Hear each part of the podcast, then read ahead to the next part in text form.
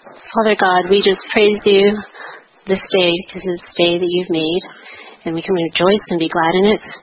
And in a city of this size, you know each of us by name, and you know where we've come from, and you know our story.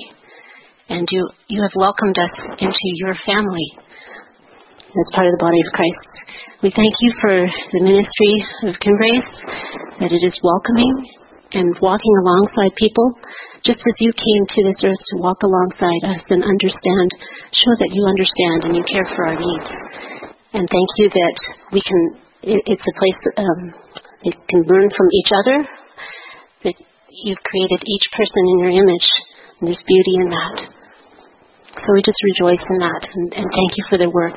And we pray your continued favor on, on these different ministries that Carrie's been talking about. We pray for your provision and we pray for your continued leading. And thank you that they are your salt and light in their community. Teach us what it is means to be, to look like, continue to teach us what it means to look like your kingdom in this place, um, in this community, with um, the, different challenges that we have. We pray for your guidance and your leading. We also pray, Lord, that we can be clean vessels that you can work through. We ask that you continue to mold us and shape us and conform us to your will. For all these things, we give you praise. In your name I pray. Amen.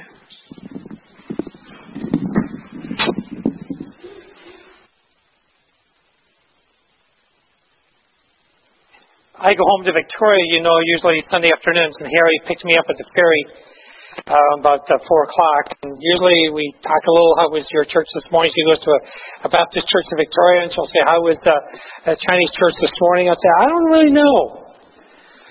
I followed an announcement on manure. Not quite sure what I'm going to do with that, or where she's going to go with that. But anyway, and uh, thank you, Carrie, for just sharing a little bit of what your ministry, as many of us have come um, to this place, maybe not as refugees, some as refugees, but many of us just looking for a new and different life. I remember it was July the 10th, 1968, that um, along with the new bride of three weeks old in, in our marriage, we landed in Toronto. And we landed with nothing. And we had a few family members, but we could find our own way. And so there was nobody like Kinbrace to help us know how the bus system worked or all of those kind of things. So thank you for sharing that little window into your ministry. Much, much appreciated. I remember when I was around 16, 17 in Glasgow, I was starting to work through some of the major kind of questions and issues of my life. Um, I'd been raised in a church. Never remember we we didn't go to church, but was raised in a church. But but I really was coming to a crossroads. And the crossroads really was this. Is this called Christianity true? And the crossroads for me was on one hand, I could take the turn into Christianity, or I could turn, which for me would have been the route I would have gone, was into existentialism. As people like Jean-Paul Sartre, Albert Camus, eat, drink, and be merry, for tomorrow we die. That would have been the only, for me, the only other alternative road I would have taken. And the way that I'm wired, if I was to move and step into Christianity, it had to have intellectual integrity. Faith does not come from me on thin air. Faith is rooted in facts. Scripture has to have integrity in what it says. And so, to the best of my ability, 16, 17 years old, and going into university to study philosophy, I really started to find a foundation for my life that was not built on existentialism but was built on historic Christianity. And that's where I've really committed my life. But as I step into the kingdom, and you would understand this this morning with me, you realize that kingdom activity, we're talking all this uh, winter session about what the kingdom of God is. Kingdom activity often cuts across the normal grain of accepted thinking and wisdom. It asks us in its own ways to suspend the status quo. Life in the Spirit has contradictions. Jesus says things like the first shall be last and the last shall be first. You think, how does that work? Because surely, if you want to be first, you got to get to the top of the line. And you got to stand there and hold your position. Jesus says, no, the first shall be last. Jesus says things like if you try to hang on to your life and preserve it, you lose it. But if you're willing to lose your life and give it away for my sake and the gospel's, he says, then you find it. You really discover what life is all about. You think to yourself, how does that work? So as we unpack some different aspects of what the kingdom means, last week we talked about kingdom relationships. This morning I want to pick up what I'll call several kingdom contradictions for you. And try to unpack them and see how they do make sense in our lives. In fact, they're not contradictions. They're the way that we have to think and live and walk if we move in the kingdom of God.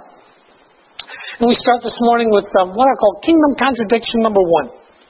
And that is this that the wealth of the kingdom is given to those who are pure in spirit. The wealth of the kingdom is given to those who spirit. Several years ago, I think it was in the Vancouver Sun in the years that we lived in Vancouver, um, there was a, an article in the Vancouver Sun one day um, about a list of the richest people in the world. At the top of the list those days, I don't know if he still is, was Bill Gates. I don't know if he's still up there or not, but um, he had $56 billion. Not million, but billion dollars. Number two was Warren Buffett. If you know that name, Warren Buffett's an investment guru. He had 52 billion. Number four was a man called um, Ingvar Kamprad. Now you may not know him, but you know the name IKEA. And his was the family that started IKEA. And he was moving up with 33 billion. And then somewhere down the list was British Columbia's Jimmy Pattison. He was 230th. And I thought, oh, poor Jimmy. Only with, was it 3.8 billion at that particular time, a couple of years ago. Surely we might think, if God really wants to get something done in the world, He should give his, his kingdom to the wealth and the power of the kingdom to those who are already wealthy, to those who are famous, to those who have got great skill and ability, or to last Sunday night to those people who won the Oscars, and so that everybody knows their name all around the world. Surely, wouldn't it be smart for God to sort of really take the, the rich and famous in the world and say, these are the people with money and power and position and wealth and fame. I'm going to get them on my side. And then we'll really drive this thing forward. With great respect, Carrie, do we need to sort of make ends meet by selling manure? But if we had Bill Gates on our side, man, Bill could buy all the manure he wanted. Just write us a check for that. Imagine if they get hold of a Donald Trump. What could he accomplish? And then one day on a grassy hillside, Jesus contradicts that kind of thinking for his day and ours. Jesus says, Blessed are the poor in spirit, for theirs is the kingdom of heaven. What does he mean by that? What does he mean by poor in spirit? Well, um, you know that I unpack a lot of what's in the Greek text of things. Greek is two words for poor. And Paul uses these, Jesus uses these. Um, one word for poor is someone who works for a living. You know, you go to work on Monday morning, you can pay it on a Friday or whatever it is. You buy what you need to eat, you pay your bills, and then guess what? You do it all over again. Doesn't that sound familiar? Frankly, that's most of us. That's what we do. In other words, it's the word for people who've got to go for, to work for a living who are not independently wealthy. That's us. The other word for poor is the word that really is destitute. You have nothing. You are down and out. And when Jesus uses this word in Matthew, that's the word that he uses. He says, Blessed are those who are the down and outers. The same word is used to describe Jesus when Paul writes in Corinthians. You may remember the verse. He said, Remember, he says, He was rich and he became poor. That's the word. That Jesus wasn't a day laborer. Jesus became down and out. He chose to become down and out. So that we, through his poverty, so that we, through his being down and outness, might become rich and we might know the wealth of God. What does Jesus mean by the poor in spirit? Takes us beyond finances. Poor originally meant that you didn't have much money. You were poor, you had no money.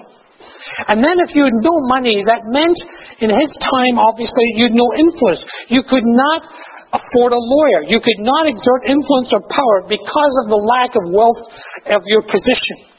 And then there's a transition. In this condition, you can now be taken advantage of by those who are rich and powerful. We might use the word vulnerable. So what do you do? You do the only thing you can do. You throw yourself on the only person left, who is God. That's the poor in spirit. And only when we come to face and realize our own helplessness, Jesus is meaning, when we accept our under, utter inability to cope with life on our own, our money or our fame, nothing can help us. And so we place our dependence upon God. I picked up the words of one of the songs that we sang this morning. Thank you, Florence, for it. Um, empty handed but alive in your hands. That was the line. So we're empty handed. We get nothing in terms of wealth, um, position, power, but we're alive in your hands. So the kingdom of God is not automatically given to the wealthy, to the rich, the famous, to the powerful, to, to the strong. It is given to those who have realized and accepted their utter helplessness without God, the refugees, and they have learned to trust and obey. Because you see, obedience is always based on trust. It's an old hymn. We don't sing it much anymore. Nothing in my hand I bring. Somebody got the next line? Simply to thy cross I cling. The wealth and the power of the kingdom is entrusted to those who have found a God empty handed. Found God. That's a kingdom contradiction. Here's another one. Kingdom contradiction number two. When you discover the kingdom, you have to surrender everything for it. Let me read you a couple of these kingdom parables. We worked through some of them a couple of weeks ago. They come from Matthew chapter 13. The kingdom of heaven is like treasure hidden in a field. When a man found it, he hid it again, and in his joy he went and sold all he had and bought the field. Now a parable that goes again alongside that, the kingdom of heaven is like a merchant looking for fine pearls. And when he found one of great value, he went away and sold everything that he had and bought it. Those two stories start as opposites. They are two contrary ways of approaching and understanding life. But they end up at the same point, and they end up at the same place, but they start at opposite ends. What the first one's saying to us, there are some people who are just wandering through life. You know, they're not on any kind of search. They're not on any kind of pilgrimage. They're not trying to save the whales. They're not trying to save trees. They're not doing that. They're just bebopping through life. Whatever comes, that's fine. They have not thought about global warming for a minute. They're just bopping along. And suddenly, to their surprise, they stumble upon something, as though they had found treasure in a field. Remember, there's no banks in those days. And when you were going away on a trip, you did one of two things with your money. You either left it with a friend whom you, whom you trusted, so you kind of give them your wallet, give them the treasure, whatever it was, or you buried it in a field for when you returned. That's what you did. And so this person finds the treasure that someone has sometime in the past hidden in a field, buried for some future time. Now, some people reading this parable, this story of Jesus, get really all bent out of shape. They get concerned about the moral issue of buying a field without disclosing it to the owner that you've actually found treasure in the field. And what are you going to do about the moral issue? That is not the point. Others get can really concerned. If this person sells all that he has, how does he buy groceries next week and live? That's not the point either. Keep it simple, folks. It's a parable. Remember, a parable is one key point. You don't have to spiritualize every part of the story. The point is this that in his bopping through life, he finds something so valuable, so important, that he just goes and sells all that he has and just buys the field. The moral issue there is that's out of the window. Now we start with a different person. Someone at the opposite end of life. The kingdom of heaven is like a merchant looking for fine pearls, and when he found one of great value. This is the person who's on a mission. Perhaps he's heard of this one unique pearl, a priceless gem. He'd gone from marketplace to marketplace, all searching, never found of it, never satisfied. I think we know that there's people like that who are on a mission. They're like the Magi in the Christmas story. They're following the star, and they're asking the big questions of themselves. It's things like, who am I? And why am I here? And what is the purpose of my life? That's what they're searching for. And they toss and turn seeking answers to these core questions of life. What, do I, what road do I follow? Christianity or existentialism or whatever it might be. In his book, um, When All You've Ever Wanted Wasn't Enough, Rabbi Kushner writes, Our souls are not hungry for fame or comfort or wealth or power. These rewards, in fact, create as many problems as they solve. Our souls are hungry for meaning, for the sense that we've figured out how to live so that our lives matter, so that the world will at least be a different, a little different, for our having passed through it. That's what we want. I love the verse from Matthew Arnold, who's an English poet, called The Buried Life. But often, in the world's most crowded streets, but often in the dim of strife, there rises an unspeakable desire after the knowledge of our buried life, a thirst to spend our fire and restless force in tracking out our true original course, a longing to inquire into the mystery of this heart which beats so wild, so deep within us, to know whence our lives come and where they go. Who am I? Why am I here? What is the purpose of my life? That's the man seeking a pearl. So do you understand? These, these two people are opposites. One just walking through life, not thinking, frankly, about very much at all. The other one is on an intense personal search for meaning and purpose. And although coming from two different directions, these stories intersect at the same place. The two people sell everything they have to get what is there. Which person right now best describes you? You're just kind of bopping along. Don't get too worked up about stuff. Never really thought much about the big issues. Or are you in the same trail as the Magi? Following the star for where it will lead you.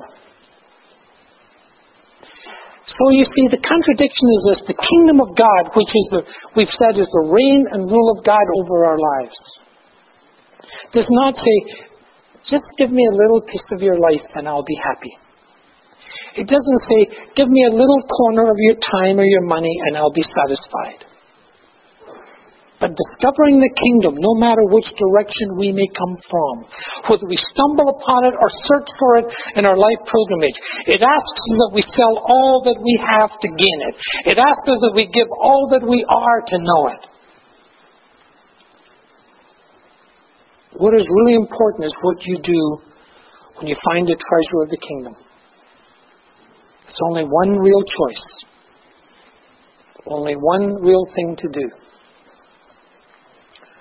which is to give all that we are and all that we know to know it fully. This treasure in the field, this pearl of great price, is really a person. His name is Jesus. Jesus. Another contradiction Greatness in the kingdom comes through humility. Again, from Jesus. At that time, the disciples came to Jesus and asked, Who then is the greatest in the kingdom of heaven? He called a little child to him, placed the child among them, and said, Truly I tell you, unless you change and become like little children, you will never enter the kingdom of heaven. Whoever takes the lowly position of this child is the greatest in the kingdom of heaven. That's a contradiction. Or is it? you know, in one way or another, we all kind of want to get ahead. Many of you are involved in your careers. We want to get ahead in our career, have a, a better um, position. With that, probably a better salary, a bigger office, more responsibilities. For many years, I've been intrigued by the fact that during their time and tenure in ministry, pastors seldom seem to go on to smaller churches. Ever notice that? they always move up to bigger churches. I wonder why that is. But the issue is much more than what our title is, the size of the office or whatever. The issue is an issue of really what is going on in our heart. Why am I trying to get ahead? As always, our example comes from Jesus. Here's a passage you should know. If you have a Bible this morning, can I really encourage you to take it out or your iPad, whatever you read from. And this is a passage that I really urge you to commit to memory. Philippians chapter 2 starts at verse 5. This is one of the two great Christological passages in the New Testament. The other is in Colossians. This one is absolutely classic. This is the hymn of Jesus. So many, many times I end up coming back here. Paul starts, it very probably is that Paul did not write this originally. It was a, a very, it could be a very early Aramaic hymn that was sung in the church. So he might be quoting. Have this same mindset, the same attitude in you as, as Christ as was in Christ Jesus, who, it says, being in the very nature of God, and what it means in Greek is he shares the morphe of God. He did not consider equality with God as something to be used to his own advantage, but rather it says he made himself nothing by taking the very nature of a servant. Now you understand why we sung the servant king? And being made in human likeness, and being found in appearance as a man, he humbled himself by becoming obedient to death, even death on the cross. Paul is saying in these opening words, being in the very nature of God, he was equal to God in his inner being, in the morphing of his character. He and God shared the same essence. But he did not hold on to that. He did not grasp his fingers around that tightly and would not let it go. Rather, he humbled himself. He opened his hands. Think of the time Jesus took off his robe and took a basin of cold, refreshing water and washed feet. But even more than that, he became humble and obedient to death and even death on the cross. Now, if this was the end of the story, it would still be amazing that someone would come and would die for us in this way. But you've got to read on. And you've got to realize that, realize between what we call verse 8 and verse 9, there's no verse numbers in the text, but between verse 8 and verse 9, there are three days. And those are the three days in which Jesus is in the tomb. And what happens in these three days in the tomb as light fights with darkness and as truth tussles with error? And the very best and worst of humanity wrestles with the power of God. And we wonder what will happen. And then you've got to catch the drama that's in verse 9.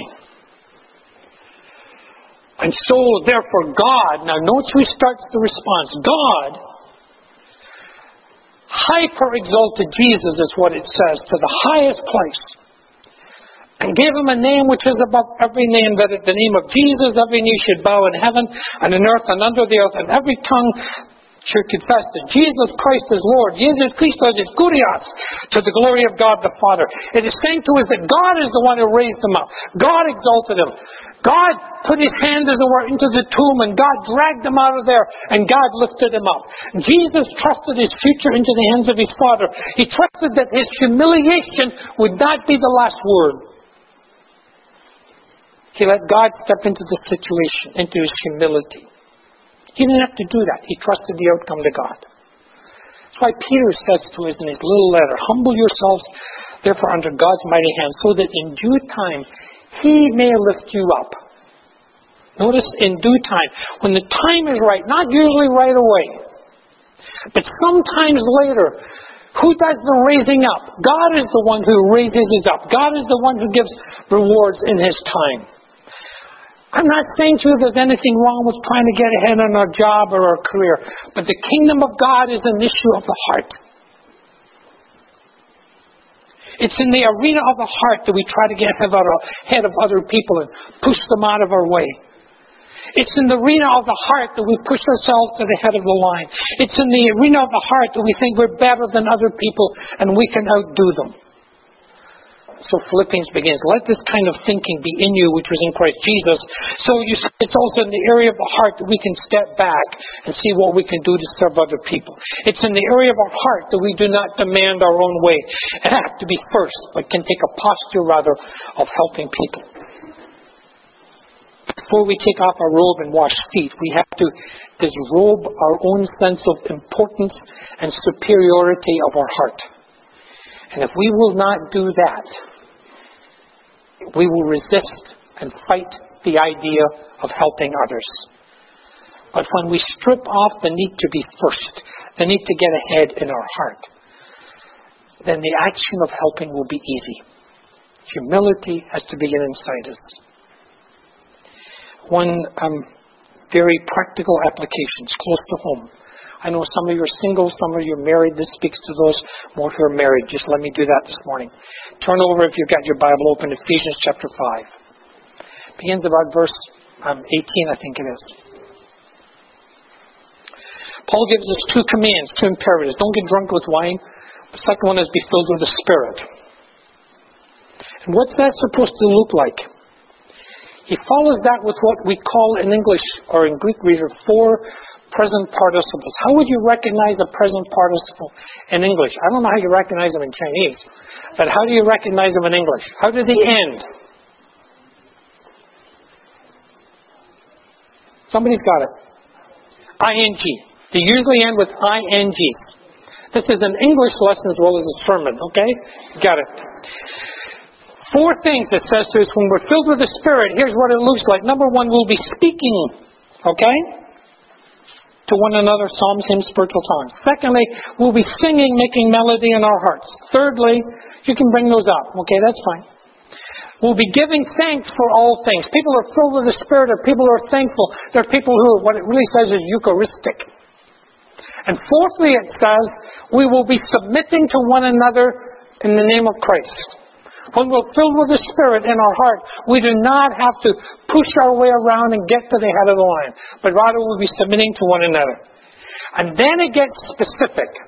And you go down into verse 22, as it says in English, and it's just there. It says, Wives, you do that, you take that attitude, you adopt that posture towards your husbands. The word submitting, by the way, is not in the oldest text. But wives to your husbands.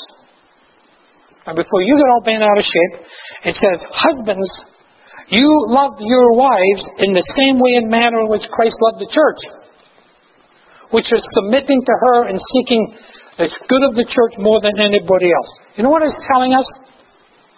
The most intimate place that we're called to practice humility towards each other begins in the intimacy of our marriage and our home. The place we're called to practice this attitude of Christ, if we're married, is towards each other in marriage.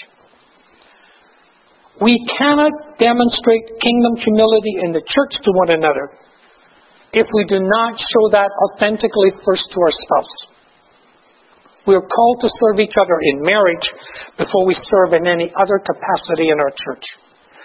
I did one wedding service some years ago at First Baptist here in Vancouver. And as I met with a couple, we talked about some premarital counseling and um, the service, all that kind of stuff. The young man to be the bridegroom said to me, I'd like to do something in our wedding service. I would like to wash my bride's feet. I'd never seen that before. And he said, I want my life to indicate that I will serve her. And so, as part of our wedding service, I would like to wash her feet. We talked about how we could do that sensitively and carefully. And he said, We'll have many non Christians at our service. So, Pastor Tom, I'd like you to tell them why I'm doing this and what this means. So, once they had exchanged their vows and their rings, his bride sat in the chair, and he took a basin of water, knelt before her, and washed her feet, and put her shoes back on. The meaning of the kingdom is not a supplement to successful living. The coming of the kingdom cuts across the way we usually think about things. It is a paradigm shift. It turns the way we think upside down. Sometimes it is a contradiction. And the final contradiction really belongs to the words of Jesus. He said to his disciples, I say to you that it's hard for a rich man to enter the kingdom of heaven. And again I say to you, it is easier for a camel to go through the eye of a needle than for a rich man, a rich person to enter the kingdom of heaven. His disciples, when they heard it, they were greatly astonished. And they said, Who then can be saved? Jesus looked down at them and said, With man, with people, this is impossible. But with God, he says all things are possible. So here's your final question this morning. Have you discovered the kingdom of God in your life? Have you found this treasure in the field? This precious pearl? And if so, have you laid down all that you are and all that you have to hold its value in your hand? You know, the kingdom of God will seem to be full of all kinds of, all kinds of contradictions. Things that very frankly don't seem to make sense. They'll cause us all kinds of struggle and angst and questions. Until we accept them. Until we step into their truth. Until we experience their reality. Then we will discover that living in the kingdom of God frankly makes more sense than anything else in the world. So I stood at a crossroads when I was 16. What will I choose? Christianity or existentialism? The way of the kingdom or the way of someone like Jean Paul Sartre?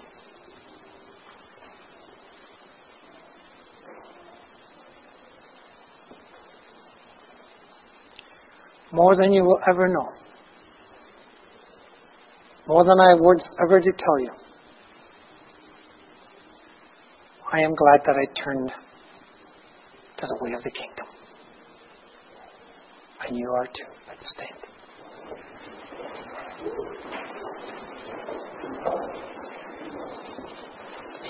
So, Father, this morning, we thank you for this servant king. And not only laid aside his robe to wash feet, but laid aside his life to die for us. Thank you for him. Father, we hold all kinds of things in our hands. But for a moment we have to be empty handed. Find life in you. And just gently sing, Take my life. And let it be consecrated, Lord, to you.